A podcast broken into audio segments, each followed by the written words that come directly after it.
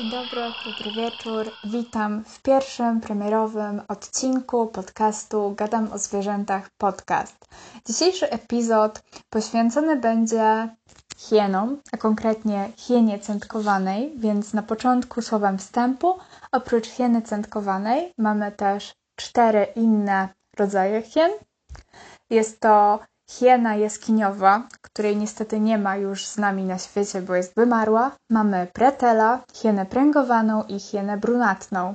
Ale dzisiaj chciałabym się skupić na hienie centkowanej, dlatego że nie tylko jest największą hieną, największym przedstawicielem z rodziny hienowatych, ale też najbardziej interesującym. Dlatego też mam nadzieję, że ten odcinek będzie dla Was równie interesujący, jak dla mnie było robienie całego tego researchu. I równie dobrze mogłabym nazwać ten pierwszy odcinek Wszystko, co wiesz o hienie jest kłamstwem, albo prawie wszystko. I nie zgadniecie, kogo to jest wina? Disneya.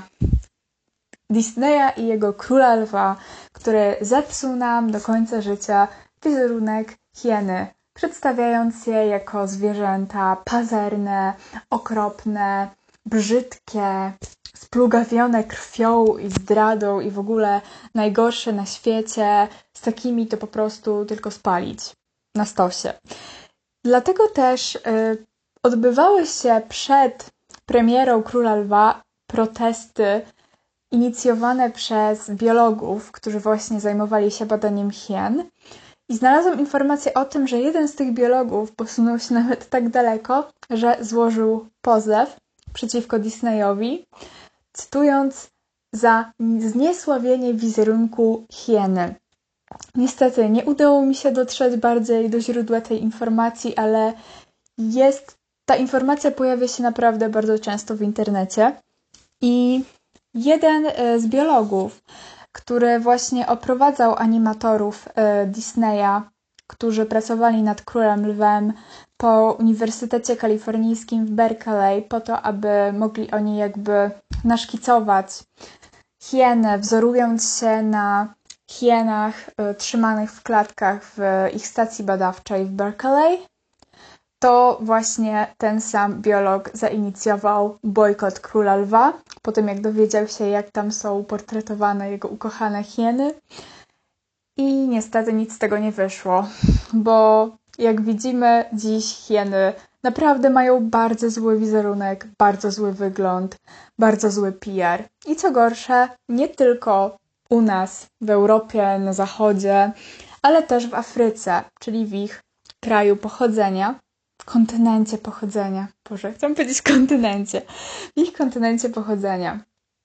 Yy, dlatego, że w afrykańskim folklorze istnieje taka legenda w jednym z plemion, ale jest to legenda, która jest wspólna dla kilku plemion afrykańskich, którym oskarża się hienę o zabranie ludziom nieśmiertelności.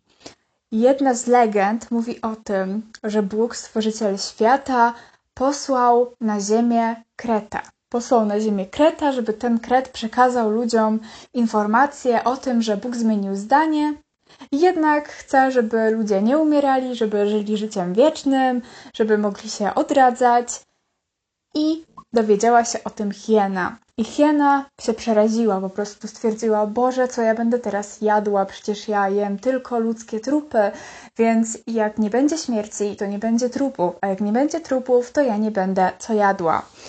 Dlatego też hiena postanowiła połknąć, zjeść e, tego kreta, tak aby nie dotarła do ludzi informacja o nieśmiertelności, a ludzie, nie otrzymawszy tej wiadomości, nadal jakby umierali, dostarczając tym samym pożywienia dla hien.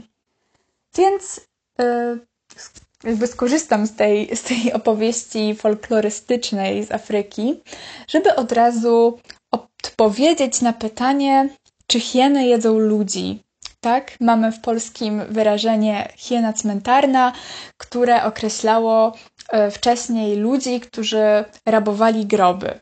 Czyli hiena jest tutaj kojarzona jako to zwierzę, które rabuje groby, które zjada szczątki, szczątki ludzkie.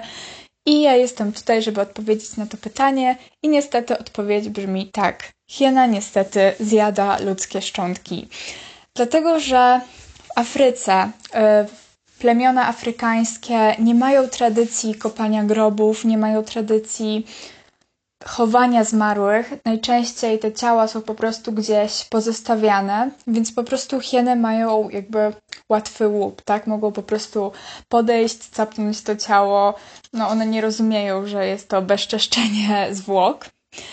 Ale niektóre z tych afrykańskich plemion, ludzie z tych plemion zauważyli, że hieny nie tykają się tych jakby ciał, które chciałam powiedzieć, wydzielają nieprzyjemny zapach, ale wszystkie trupy wydzielają nieprzyjemny zapach. Chodzi o to, że hieny nie zjedzą mm, zwłok, które mają w sobie jakieś pasożyty, jakieś choroby, bakterie. No, że ten człowiek nie umarł śmiercią naturalną. I dlatego, żeby odstraszyć e, hieny od tego, żeby nie jadły tych ludzkich zwłok, e, te plemiona wpadły na pomysł, że będą smarować zwłoki swoich bliskich krwią i tłuszczem woła. I podobno to zadziałało, podobno to odstraszało hieny. Także no, może trochę drastyczna metoda, no ale czego się nie robi dla swoich bliskich. E, I niestety taka, e, taki smutny fakt historyczny, dlatego że zaobserwowano, że kiedy w Sudanie toczyła się druga wojna domowa, po, właśnie po tej wojnie zaobserwowano, że y, zwiększyła się liczba ataków hien na ludzi. Dlatego się to wydarzyło, że najprawdopodobniej w czasie tej wojny ginęło bardzo dużo ludzi więc no, nikt nie chował tych zwłok na bieżąco i hieny po prostu miały no, bardzo łatwy dostęp do ludzkich zwłok. To był dla nich łatwy posiłek i dlatego też potem po prostu przywykły do jedzenia ludzkiego mięsa, więc po prostu czuły się bardziej ośmielone, żeby tych ludzi atakować, więc no nie fajnie.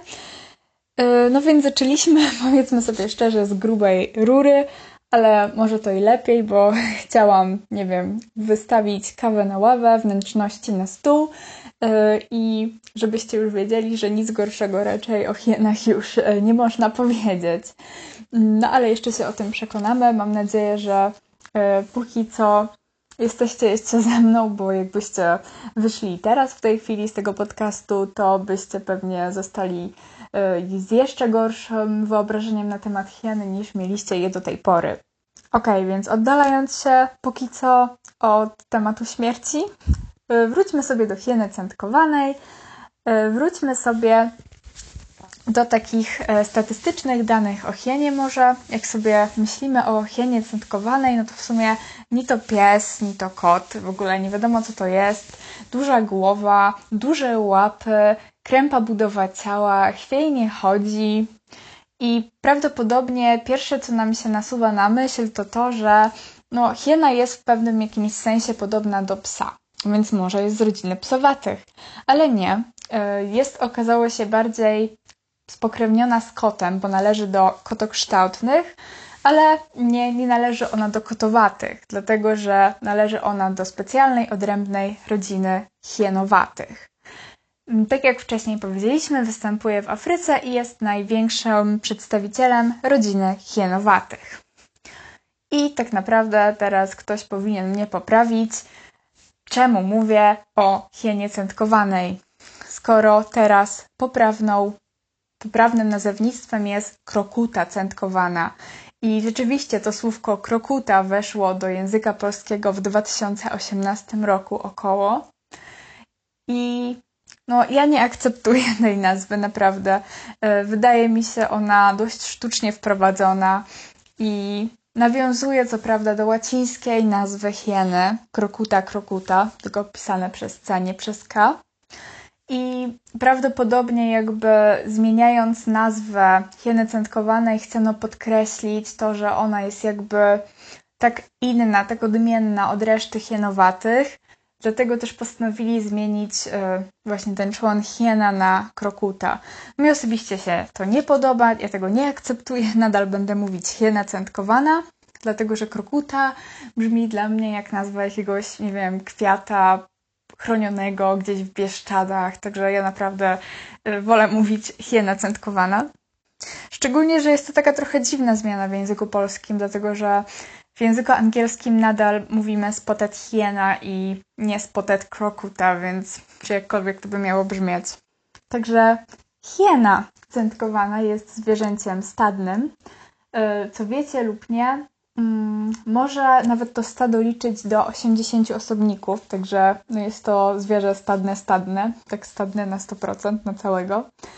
I y, hieny żyją w matriarchacie. Stad, stadu? Stadowi? W stadzie. W stadzie przewodzi samic, samiczka. Y, samica alfa, można tak powiedzieć. Jest to taka najbardziej doświadczona samica.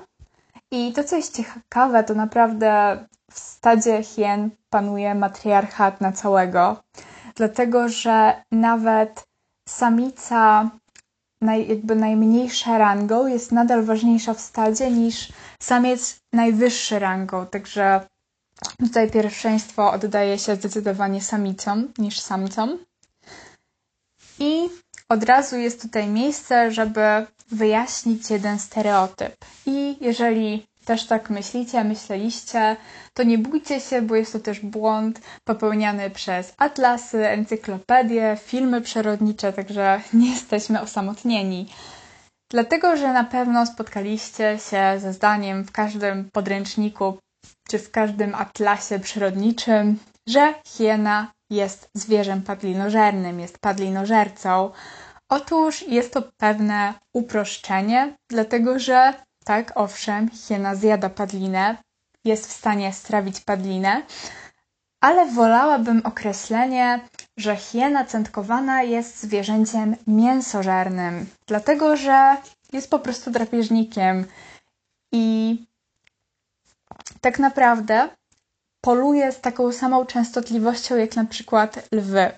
Także to nie jest tak, że ogranicza się jedynie do jedzenia, do jedynie do jedzenia padliny. A do tego jest y, bardzo efektywnym, efektywnym, chyba tak się mówi, efektywnym łowcą, y, dlatego że jedna trzecia polowań hien kończy się sukcesem i polują one na zazwyczaj na antylopy gnu, na inne antylopy, na zebry. Właściwie nie polują tylko na żyrafy, no bo to jest za duży cel, powiedzmy sobie, e, za duże progi na te małe nogi. E, I w jakimś filmie udało się złapać, jak e, stado hien powaliło hipopotama, także naprawdę szacun.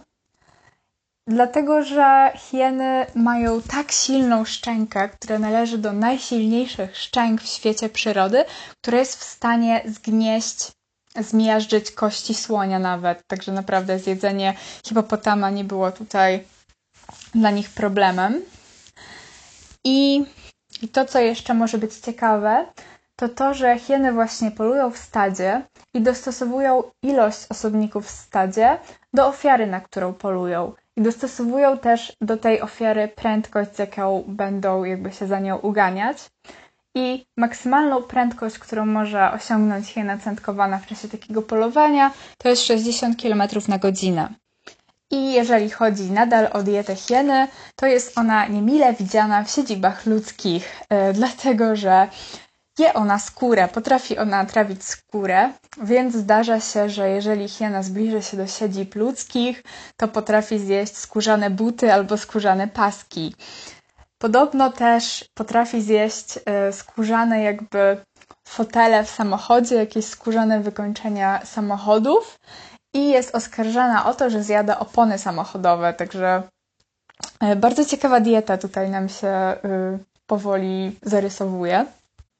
I jeszcze taka ciekawostka na temat e, diety hien jest taka, że niestety utrudniają one znacznie pracę archeologom, dlatego że bezczeszczą, zjadają i rozczłonkowują e, szkielety niedźwiedzi e, jaskiniowych. y, dlatego że jest to po prostu dla nich łatwe, łatwe pożywienie, szczególnie w okresie suszy, głodu, kiedy tego pożywienia jest mało, wtedy one po prostu szukają i biorą to, co znajdują i nie obchodzi ich, że ludzie potrzebują tych zachowanych szczątek szkieletów niedźwiedzi jaskiniowych, żeby badać wymarłe gatunki. One po prostu muszą zjeść. Także hieny są na pewno jedną e, z dużych zmór archeologów. Jesteśmy nadal w temacie diety hien centkowanych, więc na pewno gdzieś może spotkaliście się z takim stereotypem, że hieny kradną lwom jedzenie.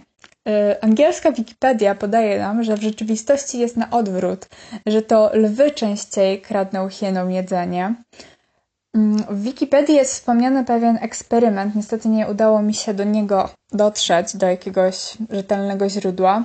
W każdym razie, jeżeli uznacie, że angielska Wikipedia jest dla Was wystarczającym e, źródłem potwierdzającym ten eksperyment, no to mogę powiedzieć, że był taki eksperyment, gdzie nagrano odgłos hieny wydawany wtedy, kiedy jakby, który one wydają, kiedy po prostu spożywają posiłek i puszczono ten odgłos lwom. I rzeczywiście lwy po prostu zawsze zrywały się i biegły w stronę tego, tego odgłosu, żeby załapać się po prostu na darmową wyżerkę. Jeżeli pytacie o moje zdanie, no to myślę, że e, jest na pewno dużo prawdy w tym, że hieny nie kradną lwom jedzenia, tylko jest na odwrót, dlatego że hieny zazwyczaj stronią od lwów, dlatego że jest to E, jakby ich główny wróg, e, który napra tak naprawdę im najbardziej zagraża. Tak naprawdę możemy powiedzieć, że hiena centkowana ma tylko dwóch wrogów, takich poważnych, śmiertelnych. Właśnie lew na pierwszym miejscu, na drugim miejscu są to inne osobniki e, hieny centkowanej, bo mogą one atakować się wzajemnie, jeżeli są z dwóch różnych stad, albo jedna z tych hien prowadzi samotniczy tryb życia. Ok, wspomnieliśmy o tym, że hieny wydają specyficzny odgłos w czasie jedzenia, za którym podążają lwy, a Wy zapewnie kojarzycie hienę najbardziej z jej charakterystycznym chichotem, który przyprawia nas po prostu o ciarki na całym ciele. I myślicie może sobie, że to jest jedyny dźwięk, który ta hiena wydaje. Na pewno jest to najbardziej charakterystyczny dźwięk, który wydaje hiena. I wydaje go ona też w bardzo specyficznym momencie, dlatego że wydaje ten odgłos chichotu, kiedy jest podekscytowana, czyli na przykład w czasie jedzenia, dlatego może najbardziej makabryczny obraz jest wtedy, kiedy stado hien żeruje na padlinie i wszystkie chichoczą, tak? Ale to nie jest dlatego, że po prostu, nie wiem, nie mają żadnego szacunku dla śmierci i dla zwierząt, są takie potworne, tylko po prostu dlatego, że cieszą się i ekscytują z tego, że wreszcie mają posiłek i mogą coś zjeść. W rzeczywistości mają bardzo bogatą wokalizację, co właśnie jest charakterystyczne u zwierząt, które no, są zwierzętami stadnymi, więc potrzebują bardzo tej dużej wokalizacji po to, żeby skutecznie komunikować się w stadzie. A skoro już mówimy o hienie i o tym, że jest ona zwierzęciem stadnym, to musimy też powiedzieć o tym, że ma ona niezwykle wysoką inteligencję społeczną.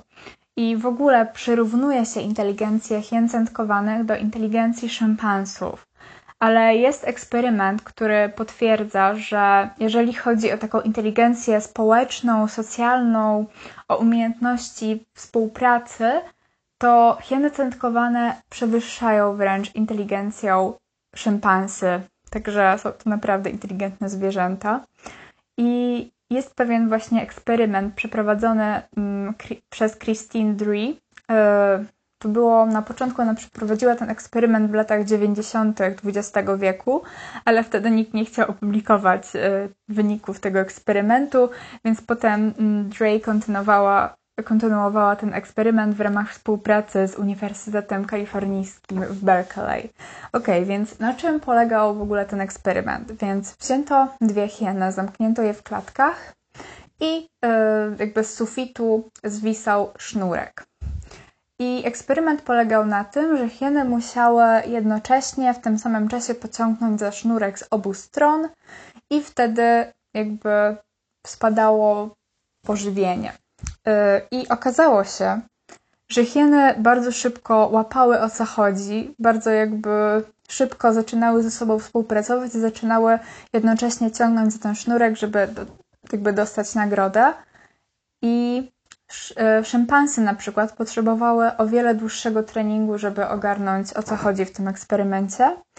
I zauważono także, że doświadczone hieny, takie, które już miały styczność z tym eksperymentem, pomagały hienom laikom, hienom, które wcześniej nie spotykały się e, właśnie z tymi linami, z tą klatką, które pierwszy raz to widziały na oczy.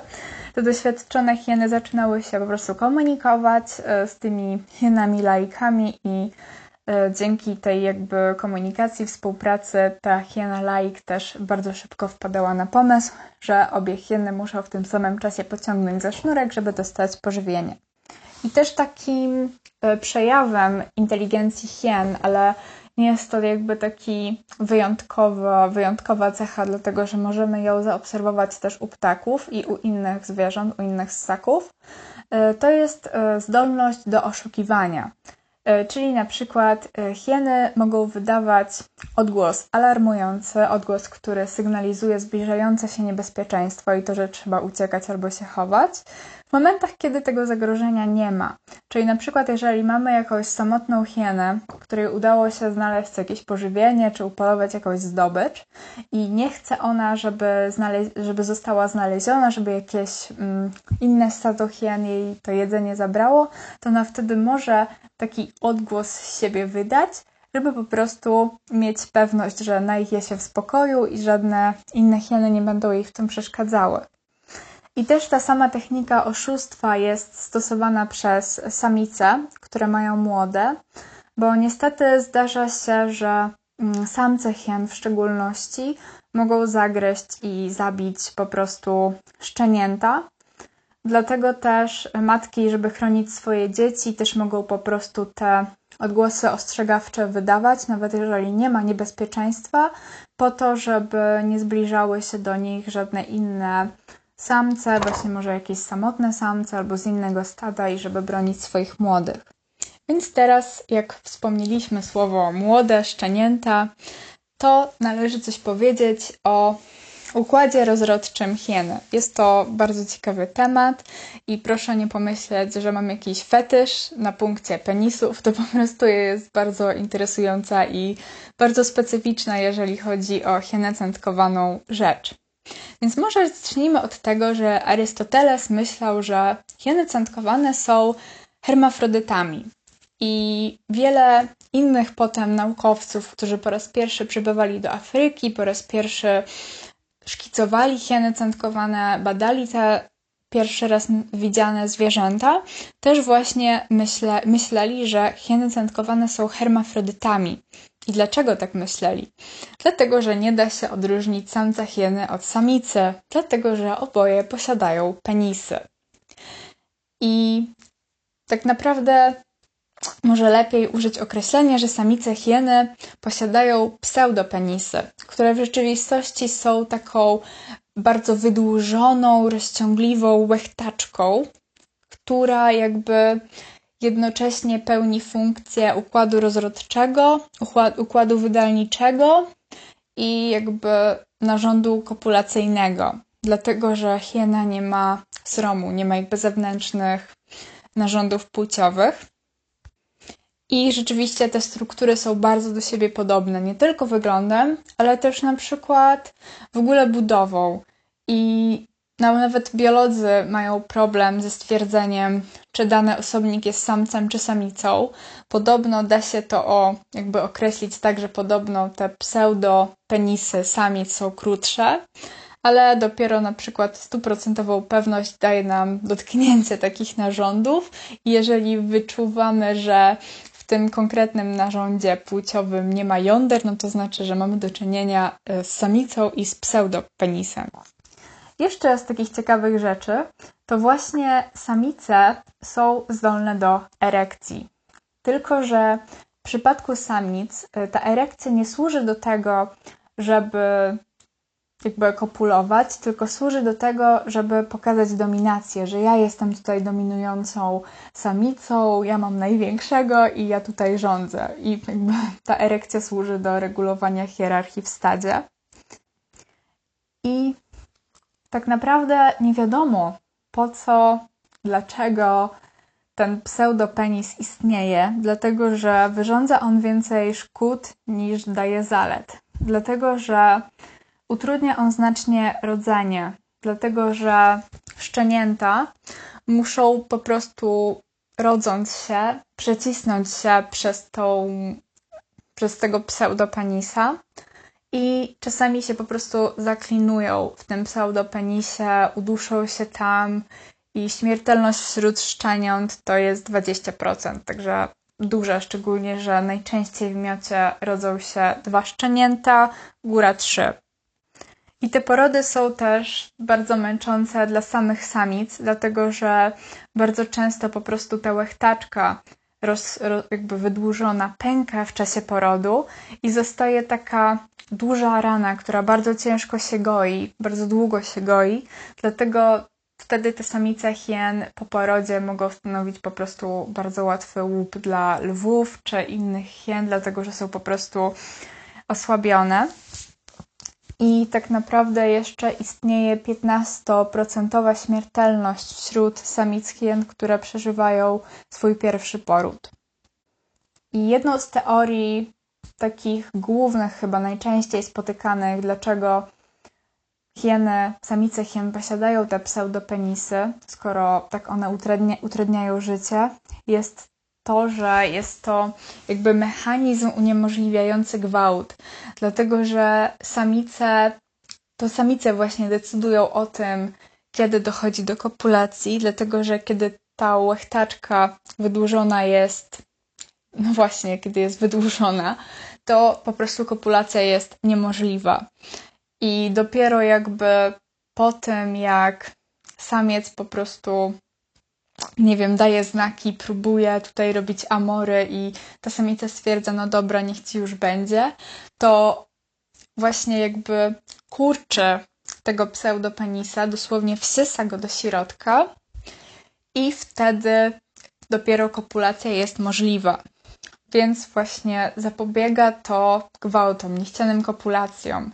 Ale jest to taka dość, moim zdaniem, średnia teoria, dlatego, dla, dla, dlatego że ciężko jakby stwierdzić, czy w ogóle pojęcie gwałtu może istnieć w świecie zwierząt. Jest to jakby konstrukt, mi się wydaje, ściśle kulturalny, związany z cywilizacją człowieka i że w świecie zwierząt nie możemy mówić o czymś takim, przynajmniej nie w takim samym rozumieniu e, jak nasze ludzkie. Dlatego obecność pseudopenisa nadal pozostaje dla nas zagadką i być może kiedyś uda nam się ją rozwiązać. Jeżeli jeszcze chodzi o seks i seksualność hien centkowanych, to samce hien naprawdę mają e, w życiu przerąbane. E, dlatego że nie dość, że nie mogą kopulować wtedy, kiedy chcą, to jeszcze sam seks też jest bardzo utrudniony. Znalazłam nawet informację o tym, że samce hien po prostu trenują akt kopulacji przez kilka miesięcy, zanim zaczną podrywać w cudzysłowie samice, dlatego że jakby ten pseudopenis sprawia, że ułożenie wejścia do pochwy jest trochę niżej niż u reszty zwierząt i ta pozycja, którą musi przyjąć samiec, żeby udało mu się wprowadzić penis do pochwy, też jest w pewnym sensie troszkę skomplikowana. Dlatego samiec się naprawdę musi namęczyć i nie może stracić swojej szansy yy, jakby zapłodnienia samicy, dlatego że zdarza się ona niezwykle rzadko. I przejdźmy może teraz do tego, co może stanowić dla hieny zagrożenie. Dlatego na przykład hiena jest, tak jak zresztą większość zwierząt, jakby elementy ciała hien są często sprzedawane gdzieś na czarnym rynku, są używane jako leki, specyfiki w medycynie tradycyjnej, w szczególności pomagające na na erekcję u mężczyzn. Mm, I wiadomo, że to tak naprawdę nie działa, jest to tylko pewien, nie chcę powiedzieć zabawą, pewien konstrukt kulturowy, popularny akurat tym kręgu kulturowym wśród jakiegoś plemie, plemienia i ciężko jest czasami e, te, te wierzenia wykorzenić i zmienić zachowanie ludności. No ale to na pewno e, jest, jest coś, co zagraża hienom. Inną rzeczą jest to, że hieny coraz częściej zapuszczają się po prostu w ludzkie, w ludzkie miasta, w ludzkie osady. I jest to o tyle do, do, do, jakby do tego czasu do, bezpieczne, dopóty hieny odżywiają się tylko, nie wiem, śmieciami gdzieś w śmietnikach czy na wysypiskach śmieci ale zdarza się, że też hieny po prostu polują na jakieś wespańskie koty, czy psy, czy inne zwierzęta wałęsające się po ulicach.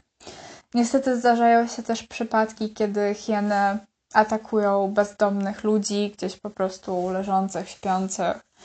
I zdarzył się raz przypadek, w którym hiena zaatakowała trzyletnie dziecko i je pożarła, także bardzo traumatyczne. I wtedy, kiedy no, jest po prostu problem w mieście, bo wałęsa się po nim stado hien, które zagrażają życiu ludzkim, wtedy po prostu jest decyzja o ich e, rozstrzelaniu. Innym zagrożeniem dla hien jest trzymanie ich jako zwierząt domowych w cudzysłowie, bo na pewno może gdzieś w internecie widzieliście zdjęcia hieny po prostu gdzieś w kagańcu, e, na sznurku, na smyczy, gdzieś po prostu traktowanej jak psa. E, więc ja mówię, że to jest bardzo zły pomysł, jakby to nie było oczywiste.